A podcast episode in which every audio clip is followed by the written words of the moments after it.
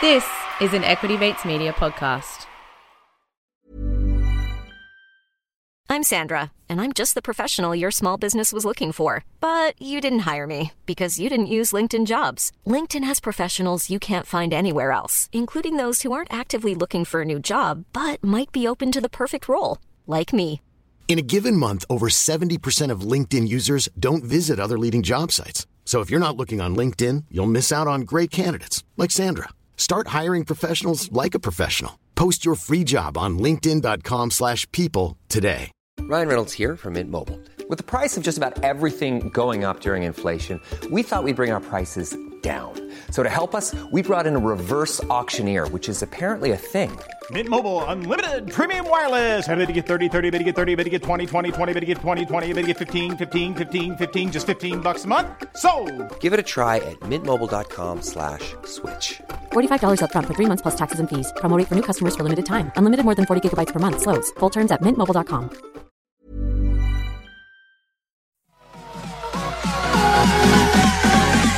Equity Mates. I will say this about investing. Everything you do learn is cumulative. What I learned at 20 is useful.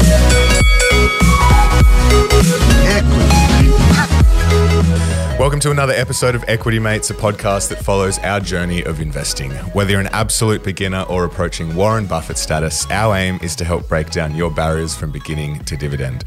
My name is Bryce, and unfortunately, not like always, we do not have Alec with us. He is still at home with COVID.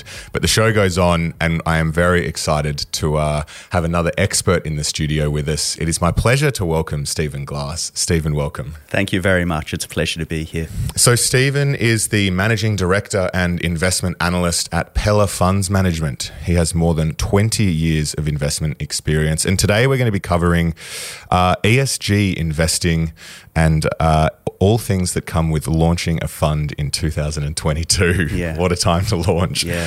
But Stephen, I want to start with a bit of a game just to kind of get your thoughts on where you think some stocks lie on the ESG sort of framework. Mm. Now, I don't know if you've heard of the game shoot, shag, marry, but we're going to call it short, hodl, buy. So okay. I'm going to give you three stocks. I want you to tell me which one you would short. Yeah. Which one you would hodl or just you're neutral on. Yes. And which one you would buy. Now, this is not a buy, hold, sell recommendation, but just of the three. Yeah, yeah, sure. So we've got Tesla, Fortescue and Facebook. Okay. Wow. So let's start with short. Which one would you short out of Tesla, Fortescue and Facebook? Is it based purely on investment metrics or is it based on investment and ESG? It is completely up to you. Okay. Well, I'm going to focus on investment metrics for the time being. There's two shorts there for me, that's not the game. I'm going to have to short Tesla. Okay. It's just too expensive. Okay. We've been saying that since it was $1 trillion, now about 500, 600 billion, but it is just too expensive. We cannot make the numbers work. Right. So that it's just impossible for me to make the numbers work. Okay, fair call. Hodls. Hodl would have to be Meta, which otherwise would be my other short. Yes, fair call. Look, that's got terrible ESG, so we couldn't hold it, to be honest. It's got very bad ESG metrics. People do talk about the network effects of social networks. So I don't know if you are familiar with network effects. But so people say that, but I just don't buy it. I just think that we saw a similar thing with there was the one that predates Facebook, which News Corp bought, MySpace. Yes. We just believe that people can actually move off. Now, we understand it's difficult, but it is actually quite easy to just move off in droves off social media. Mm. And we kind of are seeing that with Facebook. We've seen it with Facebook. Will it happen to Instagram? Hard to tell. But it's got huge issues with its advertising because of the relationship with Apple. The whole reason for Facebook having great business model is because it could get all this information on its people and on its users, so it could actually give very targeted advertising. Apple changed the policy so it doesn't get as targeted. Mm. So it's got huge issues, but at the end of the day, it's ESG is the biggest issue for us at Pella. Although it is starting to look very cheap, we just wouldn't hold it because of ESG reasons. Yeah, it's a fascinating stock. If you, I think the stat is if you bought it 5 years ago, you'd actually be down. Is that right? Yeah. I didn't know that. Down something like 40% now. No way. Yeah. I had no idea. It's ridiculous what it's done over the last 5 years. But so it's cheap though. It is now cheap, you know, free cash flow basis. Yeah. You know, it's cheap. But does that mean what's the outlook for it though? If more and more people are leaving it in droves, it's an interesting question. Well, I don't know if people are leaving so much as they've got problems monetizing their base. Yeah. So people might leave eventually. They do have competition from TikTok. Yeah, but it is cheap. It is cheap. Mm. But yeah. And Zuckerberg's betting billions on the metaverse. On the metaverse, which we're not working. So yeah. So that then leads us to the buy, and the only remaining one is Fortescue. So we believe in commodities for several reasons. I actually don't know what Fortescue's ESG is like. I have to assume that it's quite good because I know what the attitude of Twiggy is, and he's got a very positive attitude. So I have to believe it's quite good. We don't really look at Australian stocks much, so I'm not all over Fortescue. Having said that, we do, as I said, we like commodities. We think for several reasons. One of the issues are with the way that the governments have implemented fiscal policy and monetary policy around the world means that we're basically debasing currencies. And one day what that could mean is that the world currently uses the US dollar as the world's reserve currency. And if the US carries on its current, which really means it's a store of wealth. So I've got lots of money. I need to store it in some asset. I'm going to store it in US dollars because it's risk-free. Now, the problem with that is the US, as we all know, they've got these huge budget deficits. One day they're going to have to fund it. Otherwise, they're going to... there'll be less confidence in the US dollar. And what that'll mean is people will want to store their money in something else that will retain value. And those other things that retain value are real assets. So they're equities, they're commodities, they're land, agriculture as well. But they're real assets, they're not currencies, which are really based on just trust and faith. And what that means is we do believe that there's something that's going to underpin commodities as long as the US carries down its path of these huge budget deficits. And according to its own estimates, the budget deficits are going to get worse. Mm. The aggregate budget deficit's going to get worse. And they've got a huge entitlement gap, which means they've got to fund a whole lot of people who are retired and all those, you know, Medicare, all that kind of stuff. So there could be huge issues for the US dollars, which should underpin real assets, and commodities will just retain their value. So, it's fascinating. Well, I'm going to get your view on markets, inflation and rates in a moment. Okay. But that was fascinating. So let's move to a bit about yourself, Stephen. We love to understand the story of our guest's first investment. So it doesn't have to be an equity, it just whatever you classify as your first investment. Can you share that story with us? Sure. You know, I will share it, but I can't even remember the name of the company. Fair call. So it was during the dot-com boom. So I was studying finance, accounting during the dot-com boom. So that was 99. Yeah. And I bought some telco stock that I can't even remember what it did. I just thought everything was going up. So I thought, you know, TMT was going up. So I thought, I don't know, it had some good story. So I bought that. Yeah.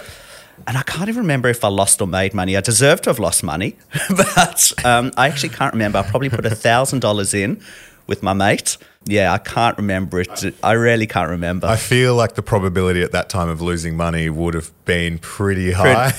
Well, I may have been lucky and sold out before the crash. But so that was the first one. So I opened a ComSec account. Oh, nice. Okay. Yeah, I didn't even read the prospect. I didn't even read the annual report. All I knew was everything goes up during TMT. That's all I knew. Fair call. Yeah. So those days are long past. But yeah. So from that point to now, you obviously got plenty more experience in markets. How would you define your personal investing philosophy? It's important to me to get value and growth. So a lot of people want value. I'm a value investor, which is fine, or I'm a growth investor, which is also fine. But I find it impossible to differentiate the two, because at the end of the day, a value of something is partly a function of its growth. So for me, I like to get value and growth. Now, growth requires a quality business. It requires a good business, a quality business, or requires a strong cycle. So those are the things you've got to focus on. Now, what I don't do, which I used to do, is I started off by reading all the Warren Buffett books, and I thought, okay, you've got to be like Warren Buffett. But in actual fact, I think that's a mistake, which is a big call. It's a little bit like saying, you know, seeing the best skier in the world and say, well, they do that, so I'm going to do that. It can be very dangerous. So, for example, Warren Buffett would say, if you see a stock you like and it drops, you just buy more and you just buy more and so on and so forth. Now, that's all very well if you're Warren Buffett, who's also got this huge capital pool and all the rest of it. Yeah. But it can be a huge mistake for just a first-time investor or anyone who's not Warren Buffett. So he's also got a different set of metrics that he's measured by. It's a different game he's in. So I think that's a mistake, just looking for trying to be Warren Buffett. I try to be Stephen Glass, so the best that I can be. Now, having said that, quality does matter, and I try to find businesses with sustainable business models. They have to have strong balance sheets. And you've got to think about what your edge is. It's a very, very smart market out there. For every person that's buying, there's someone selling and vice versa. You've got to understand why you want to own it. And I don't think you should focus on too much on saying, what do I know that other people don't know? Because that's just bullshit, to put it bluntly. Like, everyone knows everything, but you've got to understand how you're different and how you're seeing things differently. And you've got to be patient, and you've really got to just chuck out emotions. One of the most valuable things I've learned investing is how powerful emotions are. And you've got to do things when it's uncomfortable. You've just got to, if the market sells off, it's hard, when a stock drops and, you know, say you're looking at a stock that you wanted to own and it drops 40% and now it's at your buy price. But there's a problem. It doesn't just drop 40% for nothing. A lot of people go in their shell and say, yeah, but I no longer like it because there's this problem, that problem, this problem. You've got to just say, I know I've got to go now because this is the time. Yeah. This is probably a moment in time where a lot of the investors in the Equity Mates community have experienced something like this for the first time. And so understanding how your emotions react as an investor during a time like this is really important. What do you weight out of value and growth? Like, is there a bias towards one or the other? Yeah. I think if I was to go in, one of them would be more value. Yeah. The price you pay really is so important. Yeah. But I do recognize higher quality, faster growing companies deserve to trade on a higher multiple. Yeah. Yeah. So I'm not looking for low multiples, but I must say I love it when things are cheap. Yeah. It's just, at the end of the day, that's your best protection. Yeah. Now, you used to work at Pengana. You're now at Pella Funds Management, launched in January 2021. I'm fascinated to know what that's been like. But for those that haven't come across Pella before, what is it? Pella is a global investor that specialises in responsible investing. So that's ESG and sustainability. The thinking behind that is my business partner, Jordan Svetonovsky, and I have always been ethical investors. So if you are a shareholder, you're an owner. Yep. That's a fact. And you've got to think to yourself, would you want to be an owner of certain businesses? If I said to you, you could buy a business that makes bombs, you know, landmines, would you want to own that? Presumably no. Knows the answer.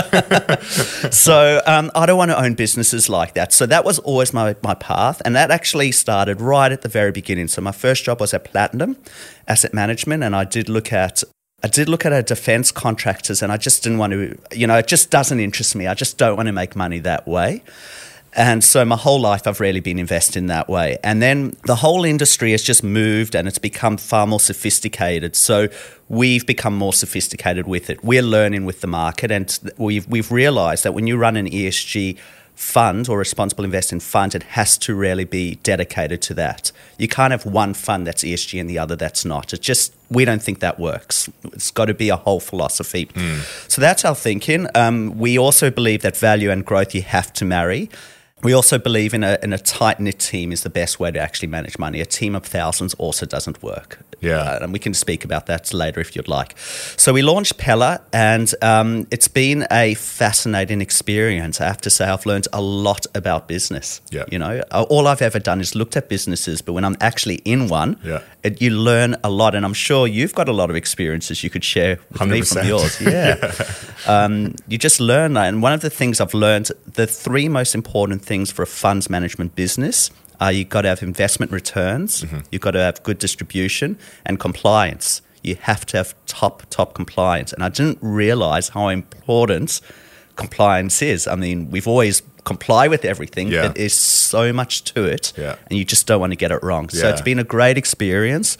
It's also hard. I work 7 days a week, literally 7 days a week. I'm working early morning till late night, and it's a project of passion. And so how have you found the process of actually raising money and distributing the fund in a time when everything is going down?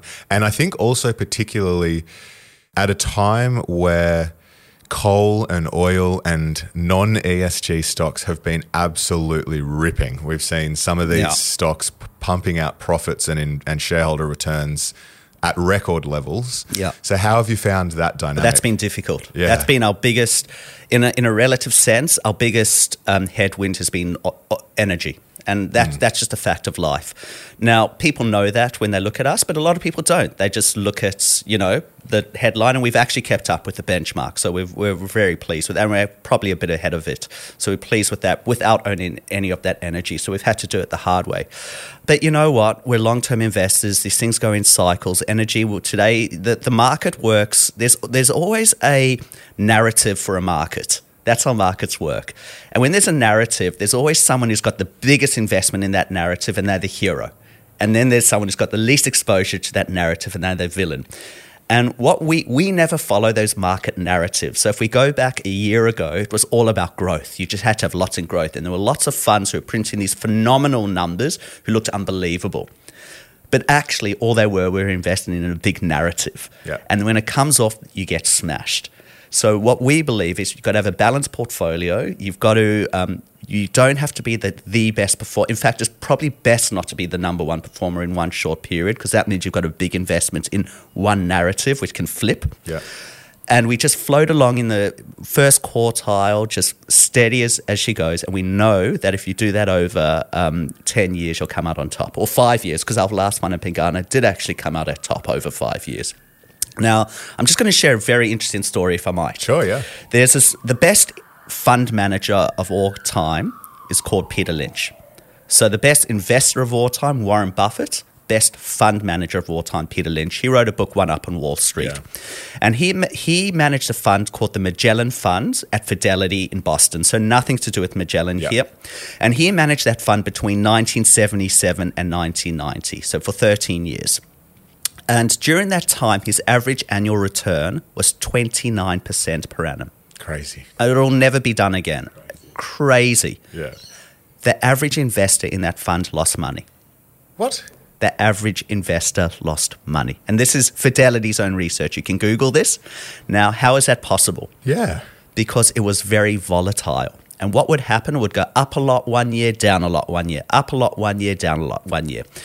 And people being emotional would react to that and take up money after big drops and put more money when it goes up. Now, everyone I tell the story to says, how stupid. But it's not stupid. It's you and it's me. And the reason I say that is because that fund had tens of thousands of investors in it. I want to say 100,000 investors in it. And it was managed for 13 years. It is statistically a true measure of population.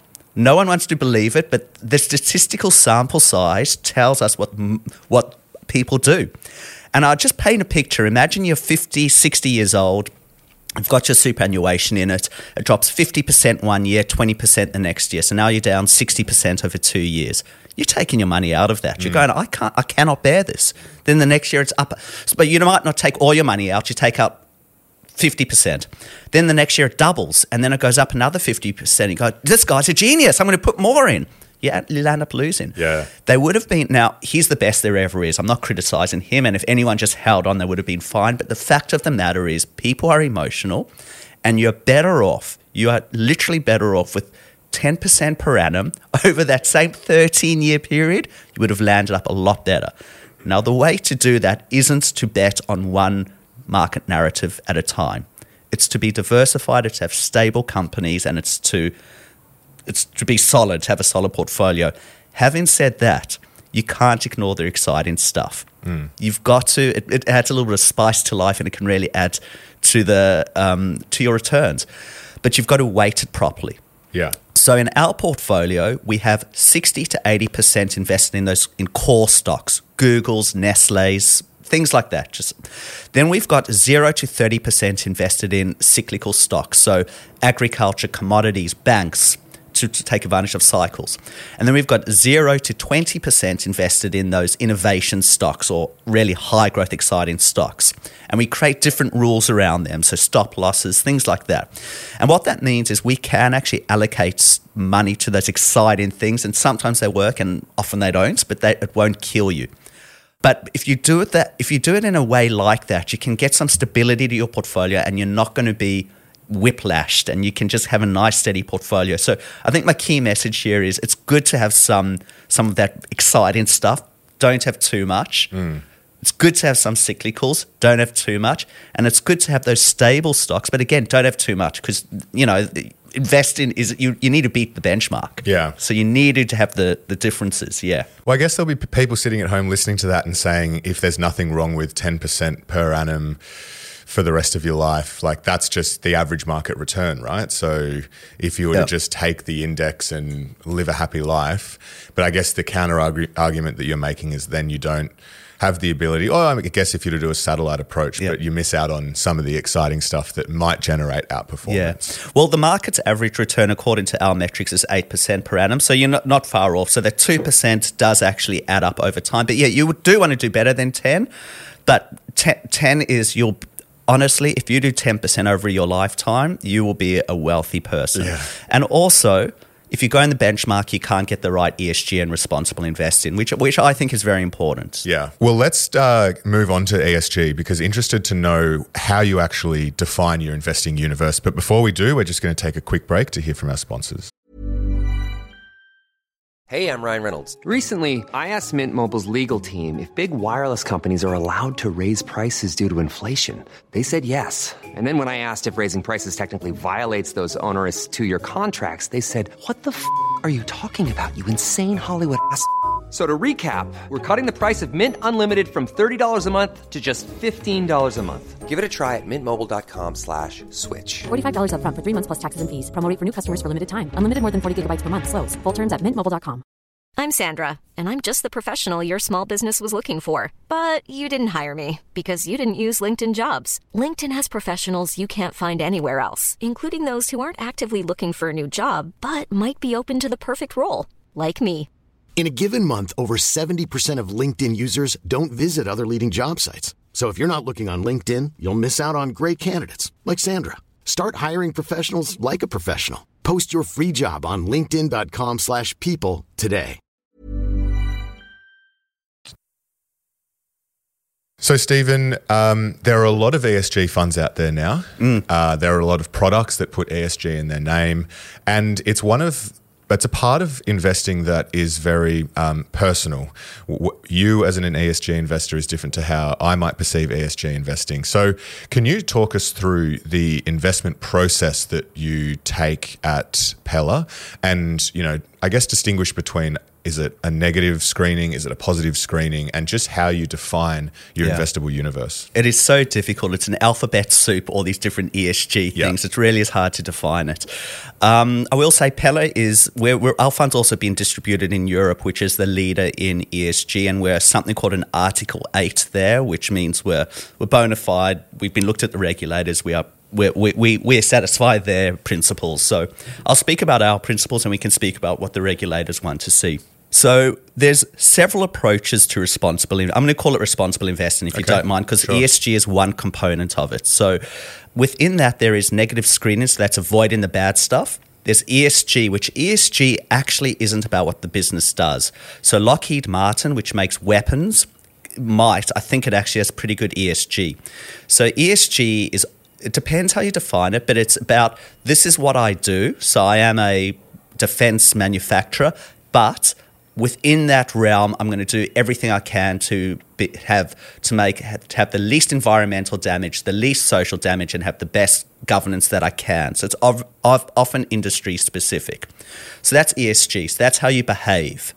Then there's something called norms-based investing, which is it's about if you do something that contravenes standards. So that's again about your behavior. So For example, so you've got negative screens, which is what you produce. And if you produce stuff that's bad by someone's ethics, you can be taken out. Then you've got ESG, which is about the structures you have in place to guide your behavior. And then you've got norms-based screens, which is about what have you actually done? Have there been controversies? So, for example, we sold out of Visa because of our norms-based screen. Okay. Now, norms-based, the reason we did that is they were implicated in financing, in enabling the payments for child pornography on Pornhub. So what actually happens, there were these allegations, and then they said, right, okay, well, obviously we don't want to enable that.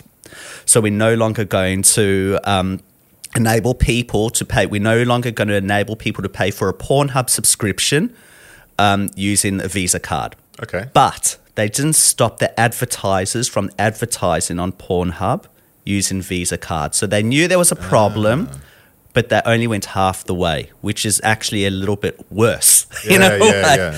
So the problem was that Pornhub had allegedly child pornography, and Visa were enabling payments for advertisers on that child pornography, where there was child pornography. For us, that was behavior that we don't want to be involved in. Like no one wants to be involved in, who wants to be involved in that kind of thing? Yeah. So that was a norms-based thing. So its ESG was fine. It's got all the structures in place. It doesn't do anything bad. Like it's a payment business, but its behavior, it did something bad in its behavior. So that's a norms-based screen. So long answer there. Interesting. Yeah. And so then applying these screens, how many stocks you're a global investor. How many stocks do you generally find that you're dealing with? We've got at least 2,000. Okay. So what we do is we screen out the industries we don't want to invest in: tobacco, armaments, for-profit prisons, cruelty to animals, things like that. We take them all. But, we're lucky. We're an international fund. So we invest in companies from $1.5 billion US$ market cap all the way up to Apple, $2 trillion. So we've got this huge 8,000 company universe. Yeah. So you take out those, and then what we do, we use MSCI to screen for ESG factors. So they look at thousands of companies, they got experts, and then we will take out all companies with the lowest ratings, so we can't be in those. Yeah. And we've got special rules around that kind of stuff. And then what's left we can analyze. Once we own a stock, we can actually check if there's controversies, and that'll be the norms-based screen. So the first can be very quantitative, avoid industries, look at a company, does it do any of our activities we don't like? Yes, no, that's quick. Again, the ESG is relatively quick because we use MSCI, and then the norms-based is, that's where the controversies are, and you often have to think more. And do you then overlay a value approach? At what point does valuation come in? Well, the whole point. So those things define our universe, and then from that universe, we pick 30 to 50 stocks, typically 40. And those stocks we've developed valuation growth curves, so we know if a company's growing 5% per annum, in order to achieve our target return, we have to buy it on 5% free cash flow yield. So we think like business people. We want to get a target return. In order to get that target return, if that's its growth rate, and that's the valuation we will need. And we also know what the market's on. So we've got all these models to work out the market's value curves, and that's how we do it. Yeah, right. How do you approach company greenwashing? Look, it's a topic du jour, and no one, in a way, you alluded to it first, there's a proliferation of ESG funds. Yeah. Because there is. I have to say, I think it's a great thing. Now, greenwashing's not a great thing. Greenwashing is a terrible thing. But I think it's wonderful that there's this recognition of the importance of these things, and it's the first step. So everyone's starting to move to it, and I'd rather have companies trying to do something than nothing. Now, if there's no substance behind it, then it's bullshit. Then obviously, but at least it's the first step. That's the first step. At least they know they need to. I mean, what would a company greenwashing be? That would be a company saying, we really care about the environment, but their actual actions don't. That'll come out in a controversy. So then we'll just leave it. Yeah. It'll be found out. So an example, this is a bit of an unfair example, but it's a real life example. Inditex, which is Zara. So they rate very highly on all ESG screens, and they say all the right things. And I'm not saying they're greenwashing, but at the end of the day, fast fashion is terrible for the environment. It just is. We won't invest in it. So our approach is we don't touch those things. We won't get involved. Another approach is all the companies we invest in, we approach them to get them to become signatories to the UN Global Compact, to make a written commitment, global commitment that has to be signed by the CEO to that they are going to comply with all these ESG requirements, basically. All companies in your portfolio? They're not all signatories. Some aren't, but we approach all of them. So, for example, we got Samsung to sign up. Wow. That's not bad. Big company. We've been trying to get Google or Alphabet to sign up for a long time. They haven't done it, but most of our companies are. But we try to get them to do that. But you know what? Even that, it's easy to say, yeah, we're committed to it. It's another thing to actually do it. But you know, as the saying goes, a journey of 1,000 miles starts with a single step. And at least companies that are recognizing the importance, at least they've started the journey. I'd much rather that than nothing. Yeah. You know? Yeah. I want to talk about some of the specific companies in the portfolio, sure, but I want to do it in a bit of a structure and go through it. So the first one, if you could provide an example, you've mentioned Visa, but perhaps one where you have excluded from your ESG universe due to ESG, perhaps not the norms, but or maybe norms as well, but you've excluded. And then one where you have engaged with them to do better. Mm-hmm. And then also one that kind of just ticks all the boxes of ESG, or okay, responsible investing. So we'll start with one that you've kind of excluded to help paint the picture of your process. Okay. Look, there are so many. For example, most things to do with food and meat. So okay, Tyson Foods, we will not invest. It's just cruel to animals. Often, people do need to eat meat. I'm not judging anyone. I eat meat. I'm not judging anyone. Often these animals are tapped. They don't have a quality of life, mm-hmm, and that's just not good enough. And they're just pumped full of hormones. And for milking cows, they just factory milk, and all they do is milk all day. They don't get a quality of life. So those are just a non-starter for us. I guess the flip side is, are you then invested in companies like Beyond Meat? No, we're not. We're not, because they're bad business models. So, okay, yeah. So, we won't invest in something just because it has good ESG or just because it has a positive impact, which is fine. That's a positive impact fund, but that's not what we do. We have to make money. Like, it's just – that's just the way it is. Yeah. So anything involved with animal cruelty in any shape or form. So we once invested in a company that did testing of drugs. So it's outsourced testing of human drugs, and we just felt it had passed all the ESG screens, and there was like nothing negative there, but there was just something that wasn't sitting comfortably with us. So we went to PETA, PETA, to check this company's track record, and it turns out, according to PETA, they severe cruelty to primates. Right. So we sold out. It subsequently got taken over by Charles River Labs, and you know, we would have made another 30% on that stock, but it doesn't matter. I don't care. I just don't care. I don't need to be involved in that. Yeah. So those are types of examples. They just won't cut it. An example, I want to have a positive note now. Yeah. Companies with great ESG. So Novo Nordisk, which is a Danish, have you heard of it? Yeah, I have, but for those that haven't, go for it. Yeah, it's a Danish insulin maker, Danish pharmaceutical company. And it makes the best insulin for diabetics. It's AAA rated. It has a positive impact on the world given its given what it does. I mean, its reason for being. It has it encourages, I think it's got I'm almost certain it's got very strong representation of females on its board. It's got all the right stuff that you want to see. So it's AAA rated by MSCI. It does all the good stuff. We love it. It's actually our biggest position. But it's not just about the ESG. It's actually invented this drug that actually helps people lose weight. Yeah.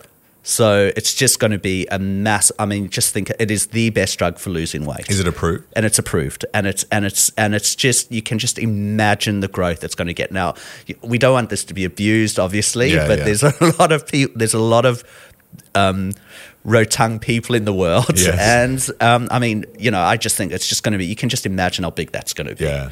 So, do you find that?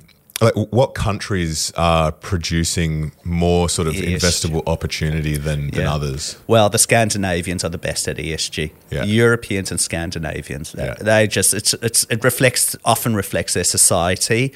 Yeah, so the Scandinavians are wonderful, and we've got big exposure to Scandinavian countries. Yeah. So, Stephen, before we move to sort of the final three questions to close it out, you've spoken a lot about the sort of the internal fundamental research that you do, and sort of the process that you go through. But there's plenty happening in markets at a macro level. Mm. We've got inflation ripping. We've got interest rates increasing at sort of record speeds. We've got house prices that are now starting to come off here in Australia and in some of the hot property markets around the world. How does all of that impact what you guys do at Pella? Does it impact? Does it matter? And what's your sort of current view just on the broader macro environment?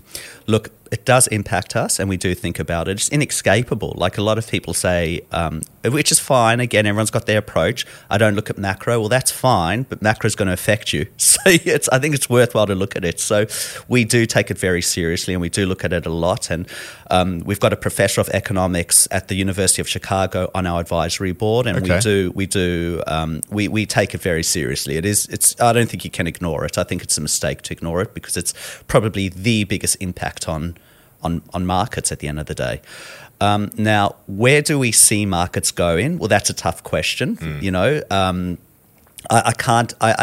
don't really want to get drawn into that because it could go any over the long term. They're going up. Is that the end of the day? Nice. No, but over the short term, there are serious issues. There's tightening monetary policy. There's the potential for an extreme tightening of or introduction of QT, quantitative tightening. So we saw the impact when there was QE, when central banks pumped money into the economy. What will happen when they take it out?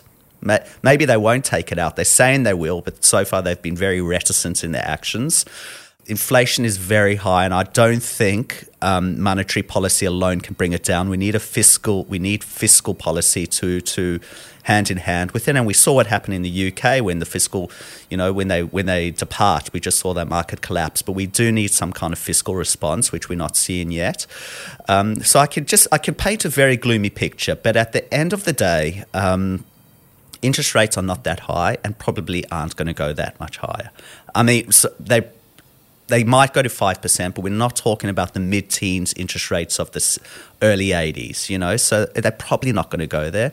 Employment remains exceptionally strong. China has still got a long way to grow. Yes, it's got huge issues in the short term because of its property market and decline in productivity and workforce, but still, I think that's GDP per capita is $12,000. It's going up. So in general, I have to say there are a lot of reasons. There are negatives, but I can tell you something. In my experience, we always muddle through. In the GFC, when I was working in the GFC, I thought it was the end of the world. I mean, literally the end of the world. Yeah. We muddled through, Tech wreck I didn't think was the end of the world, but it was a problem. We will muddle through this, whether we have to inflate our way through the government debt and we do that, or however we muddle through it, we will muddle through it. We will be fine. Life will go on. Yeah. And it will be good. Yeah. But in the near term, there's going to be more volatility. You have to be ready for that, and you have to be prepared to invest when the market drops. Yeah, that's my next question. It's for those sort of listening, experiencing this for the first time, how do you think about allocating capital during a time like this? Yeah. Easy to allocate capital when you're in a bull market, but a little bit difficult from an emotional point of view anyway. So how do you think about allocating capital? To be honest, I find it far easier in these times. Okay. I find it hard in a bull market because I know when things are just going up like that, it feels great you're making money, but you're not making money, you're renting money. Nice. You're renting it because things are going to change. I know if you pay too much and the market's too buoyant, you're renting those returns. When you buy things when they're low, you're owning those returns. So to buy a good company at a cheap price, you're going to make money. To buy a rubbish company that's just because it's going up, you're going to lose it. Forget it. Unless you get out at the right time, you're going to lose. Love that. When you're in a bull market, you're not making money, you're renting money. Yeah. Good quote. Good quote. Now, Stephen, we have come to the final part of our interview, which is three questions we ask all of our guests. Sure. So we'll start with, are there any books that you consider must read and they don't have to be investing related? Yeah. Absolutely. Well, first of all, The Power of Habit, very important book. The reason I read that is because I really struggle to understand FMCG. I do struggle to understand brands a lot of the time. Why are people prepared to pay more because something says Finish on it than if it says Aldi on it? Well, I struggle to understand these things, and The Power of Habit explains it. There's one by, it could be called Information Economics. I'm going to have to forward you the name, that explains everything you need to know about the microeconomics of competitive advantage for many companies. So before we started this, I was explaining discriminatory pricing to you, and that's the book that explains bundling and so on and so forth. So that is a definite must read. And then I have to say The Selfish Gene, which is probably the best book I've ever read. I wish. What was that? The Selfish Gene by Richard Dawkins. Yeah, and that's a book that's recommended by Charlie Munger, and it's to understand adaptability. Yeah, that's a must read. And I think the way that relates to investing is, I always remember when I started at Platinum, Andrew Clifford would say to me, and he's a very smart person, Andrew, he would say to me, when things go wrong, people get downbeat on a company, but they fail to understand how the company's going to react. It's not going to just stand there and let the world crater in on it. It's going to do something. And I think The Selfish Gene speaks to that. It's from a biological point of view, how biologically we adapt to the environment if we're capable of it, and we thrive. Mm. So I would definitely say that that's a must read for life. Love it. Yeah. So we'll add all those to our website, and we'll put some some links in our show notes as well. Second question is, however you want to approach it, it can be fundamental, it can be just business model, it doesn't have to be valuation or anything, but what is the best company that you've ever come across? It doesn't even need to be listed. Oh, wow. Well, there's a few. Obviously, Alphabet is right at the top there. Yeah. I think CME is amazing business. And I thought Alibaba was amazing until the politics ruined it. So it just shows you how powerful politics can be. CME is just a phenomenal business. Is that the exchange? Well. Yeah, Chicago Mercantile. Chicago, yeah. And the reason that's such a wonderful business is it's got network effects. So if you're going to sell a futures contract, you've got to go where the deepest liquidity pool is. So you go where the buyers are. If you're going to buy it, you have to go where all the sellers are. So it's got this amazing network effect, but it owns the asset, the security you're trading. So you're going to trade a 10-year treasury derivative. It's actually theirs, so you can't. It's their product that they designed, so you can't trade it on a different exchange. Oh, right. So it's not like with a stock exchange where if I buy a BHP share on ASX, I can also trade it on Chi-X. It's theirs. But then it also has the clearing house. And because they're the biggest, so clearing house is what enables all these trades. It nets off all the positions and it reduces risk in the system, basically. They're very important. But in order to trade, you've got to put money down at the clearing house. And the more you have, the more you trade, the more they can net off all your positions at the clearing house, so you don't have to hold a lot of money. So if I'm Goldman Sachs and I'm trading interest rates and FX futures and commodities, they say, right, you're trading all these things, this is the correlation between them. So if you had to put down $10 for each, so that would be $30 of capital you have to put down to trade with us, you actually have to put down 22 because we know about all these different correlations, so we don't need as much insurance from you. So therefore Goldman Sachs say, then why would I want to trade somewhere else? If I was to trade these at three different exchanges, I'd have to have $10 at each one for my capital. But if I centralize it all at CME, I only need 20 odd. So of course I'm going to do it all there. Yeah. Capital light. The business is basically a set of servers. It's not like and every year their biggest decision they've got to make is how much they want to increase their prices each year. Wow. Well, we've had Alphabet a few times from experts, but we definitely had CME. So that's a good one to add to the list. Yeah.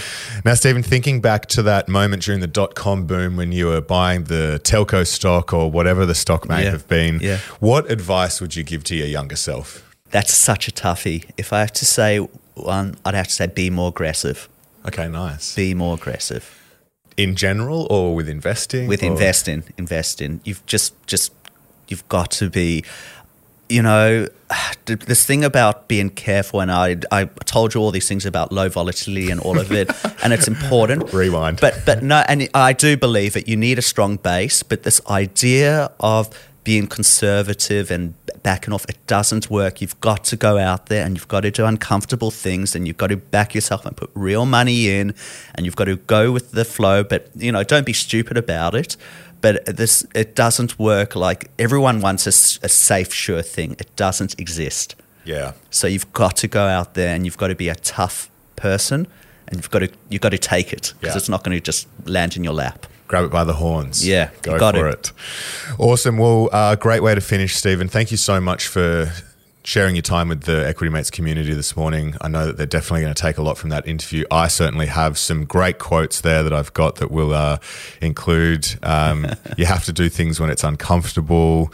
When we're in the market, over the long term, it always goes up. And bull market, you're not making money, you're renting money. A few key quotes there, but really enjoyed the conversation, Stephen. Thank you so much. If you do want more information on Pella, you can head to pellafunds.com. Is that correct? Correct. Nice. But Stephen, thank you very much. Thank you. I've enjoyed it. You have been listening to an Equity Mates Media production. In the spirit of reconciliation, Equity Mates Media acknowledges the traditional custodians of country throughout Australia and their connections to land, sea, and community. We pay our respects to their elders past and present, and extend that respect to all Aboriginal and Torres Strait Islander peoples today. This podcast is intended for education and entertainment purposes. Any advice is general advice only and has not taken into account your personal financial circumstances, needs, or objectives. Before acting on general advice, you should consider if it is relevant to your needs and read the relevant product disclosure statement. And if you're unsure, please speak to a financial professional. The hosts of this podcast and their guests may have positions in the companies mentioned. Equity Mates Media operates under an Australian Financial Services Licence 540697.